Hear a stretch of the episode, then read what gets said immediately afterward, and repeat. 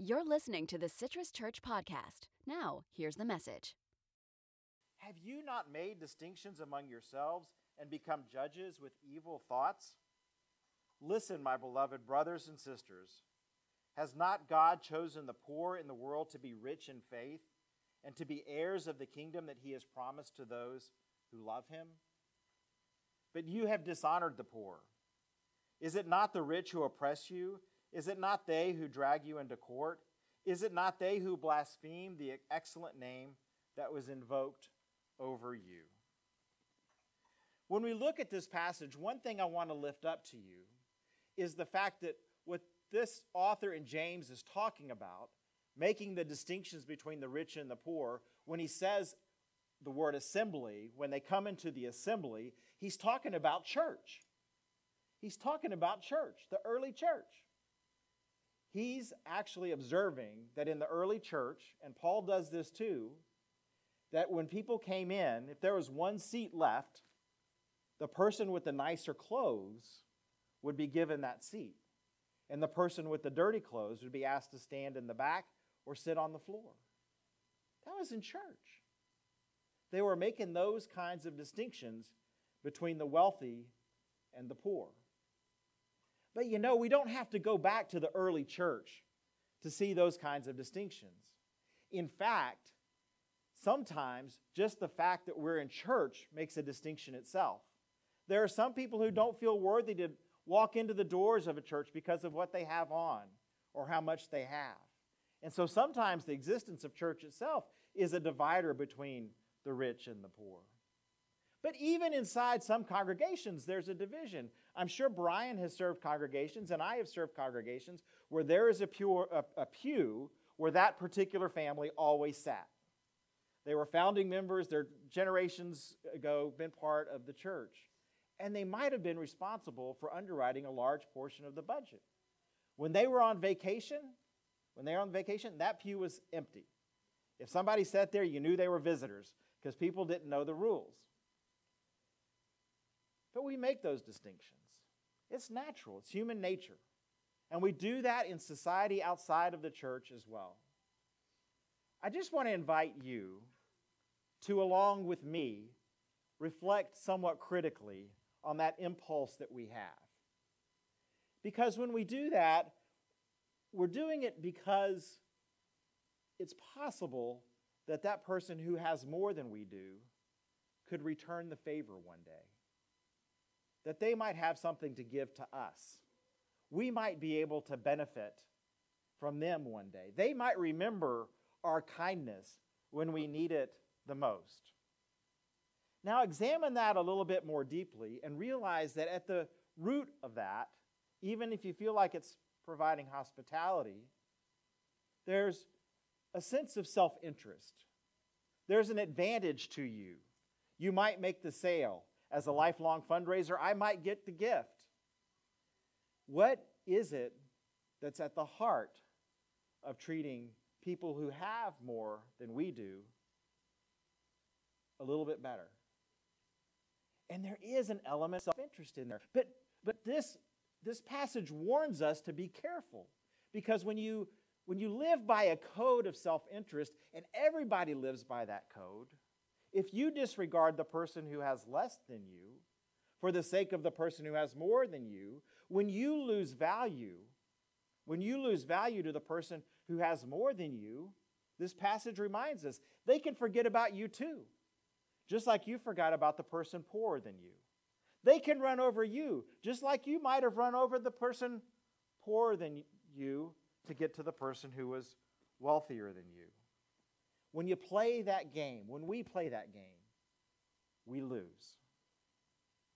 This passage reminds us that throughout Scripture, God has always looked to the least, the lost, and the outcast to be the champions and the heroes of the faith. And it says it pretty bluntly here. God favors the poor. God favors the poor. The second part of James that I want to read today starts in verse eight. You do well if you really fulfill the royal law according to the Scripture. You shall love your neighbor as yourself. But if you show partiality, you commit sin and are convicted by the law as transgressors. For whoever keeps the whole law but fails in one point has become accountable for all of it. For the one who said, "You shall not commit adultery," also said, "You shall not murder." Now if you do not commit adultery, but if you murder, you have become a transgressor of the law. So speak and so act as those who are to be judged by the law of liberty. For judgment will be without mercy to anyone who has shown no mercy. Mercy triumphs over judgment. Remember that when Jesus was asked about all of the laws, all of the commandments, all of the moral codes, somebody asked him, which one is the greatest? And Jesus' answer said, all of the law, all of the prophets can be summed up into two. Love God with your whole heart, mind, and soul, and love your neighbor as yourself. And so that's the whole law. And so it, when we do things that are not consistent with loving our neighbor as ourselves, we're not just breaking some trivial part of the law, we're breaking the whole law. And so in this passage, we're looking at the need to show mercy to those in need. And when we fail to show mercy to those in need, we are failing to love others as we love ourselves. And so we transgress all of the laws. And so we have a choice. Are we going to show mercy to those who need mercy, or are we going to judge harshly? Because again, which system do we want to live in? Which rules do we want to play by? We want to play by a set of rules of harsh judgment? If so, then we need to be prepared to be judged harshly ourselves. Or do we want to play by the rules of showing mercy in hopes that mercy will be shown to us? And this is the good news of today's passage, that just as we have a choice to judge or to show mercy to others around us who need our mercy and don't need our judgment, God has a choice with us, and others in our lives have a choice with us. And we pray that they will accept our humanity, that they will accept us in our time of need, and not judge us harshly, but show us mercy. And the good news is that God is a God of mercy. And God deals with us mercifully.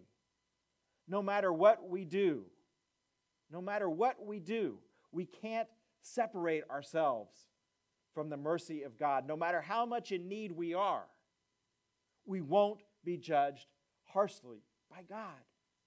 Accept that mercy, and it makes it easier to show that mercy. Because in a world where you're putting triumph, uh, where you're putting judgment versus mercy, mercy triumphs over judgment. Mercy triumphs over judgment. The third part of James I want to get into, it begins in verse fourteen. What good is it, my brothers and sisters, if you say you have faith but do not have works? Can faith save you? If a brother or sister is naked and lacks daily food, and one of you says to them, "Go in peace, keep warm, and eat your fill," and yet you do not supply their bodily needs, what is the good of that? So faith itself, if it has no works, is dead. The poor need more than our thoughts and prayers. They can't eat our thoughts and be nourished by them. They can't wrap themselves in our prayers and be warmed by them on a cold night. We have to take that extra step of meeting their physical needs. You know, sometimes we confuse faith and good intentions with belief. But it's possible to believe in something and not have that change the way that you live in this world. You can believe in something and not have that influence the way that you interact with others. Faith, on the other hand, is belief in action. Faith is how we relate to other people based on our belief. If the way that we treat others is not changed by our beliefs, then it's like a counterfeit twenty dollar bill. It'll spend some places, but eventually it'll be discovered as fake. Faith without works is dead. Faith without works is dead. These passages are calling us pretty explicitly and pretty directly to care for those who have little or nothing in a very real or meaningful way, just as those times in our lives when we may actually be the ones who have little or nothing. We need other people to care for us, and we need God to show us mercy. And the way I want to help us remember this is by lifting up for you what I call mercy rules. Now, some of you might be familiar with the term mercy rule from youth sports. It's particularly helpful in baseball, when you can stop a game and keep one team from running up the score on the other team. In baseball, it's really good because if you if your defense can't get anybody out, the, they just keep batting through their order over and over again, and the score runs up and up and up, and the game never ends. And so you have mercy rules when actually you get to a certain point differential and you call the game. Now, there are some sports, some tournaments, that actually want to count the point differential to see if you advance in the tournament. Soccer is famous for this. And if you're on the losing side of one of those games, it can be brutal. All you can do is watch the clock and hope that it's over. So mercy rules are something that we are familiar with through youth sports. But when it comes to living out our lives, what are the mercy rules that this passage suggests that we should live by? It's important to remember that wealth is not always easy to come by, and wealth is not always easy to hold on to. But when you have it, you feel like you're on the winning team, and things do seem to break your way more often than not. And when you lose it, or when you don't have it, then things just don't seem to be breaking your way. I had the opportunity, let's call it, to go to the D M V to get a driver's license not too long ago. And so I went to the Orange County tax collector's office. I took my ticket. I waited in line. I went up to see the clerk. And while I was answering all of her questions, a person came in to me, or came in next to me, to the clerk next to me. And it was a man probably in his late fifties or early sixties, and it looked like he had his son with him. And they were in pretty tattered clothes. And I was overhearing their conversation with the clerk. And there were two things that I could tell for sure based on what I overheard. One, the man, as he was looking into the, to the scope to read the eye test, could not speak English. And he had brought his son to drive him there and to translate for him. The second thing that was clear to me is that he couldn't see anything in that scope. And so to kind of save face and to hide his embarrassment, he would say, "It's not there, it's not there, it's not there." But he just couldn't see. And the clerk denied him a driver's license. I started thinking about what his story might be. And I'm projecting all of this. Could be completely wrong. But it's possible that both he and his son had to take the day off to be there to get a driver's license. It's possible that he needed a driver's license to drive to work to keep his job. it's possible that they both worked in hourly wage jobs, and so when they were actually away from work, they were losing money. And now the clerk was telling him he had to go get glasses. It's possible that this person actually didn't have the money to go to an eye doctor. It's possible that this person didn't have the money to buy glasses. And if he did, he and his son would have to take another day off to go to the eye doctor. He and his son would have to take another day off to come back to the tax assessor's office to get the driver's license. So without the glasses, he couldn't get the license. Without the license, he couldn't hold the job that would allow him to get the glasses. This is the vicious circle that poverty can bring to some people. So when things stop breaking your way, they can really stop breaking your way. So we may all be in different financial situations. It doesn't really matter for the sake of the passage today. Because what's true, I think, is no matter where you are, there's somebody in the world wealthier than you. And there's somebody in the world poorer than you. And this passage calls us to think about how we are treating those who have less than we do.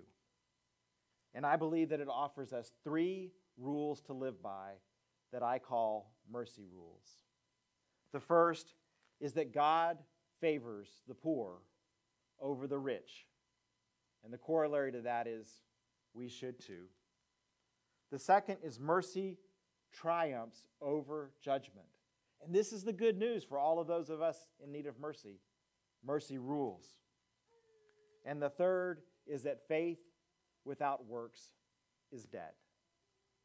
So revel in the good news that God shows us mercy, and God asks all of God's people to help bring in a kingdom of God that would show us mercy in our time of need, or when we have not been our best selves. A God who favors those of us in need more than judging us for what we've done wrong. A God who reaches out and cares for us in our humanity, no matter who we are, no matter how we're living, no matter what we've done, and be energized by that good news, by that love, that unconditional love, so that we can in turn go out from here. We can in turn go out from here and meet the physical needs of those who are too often neglected.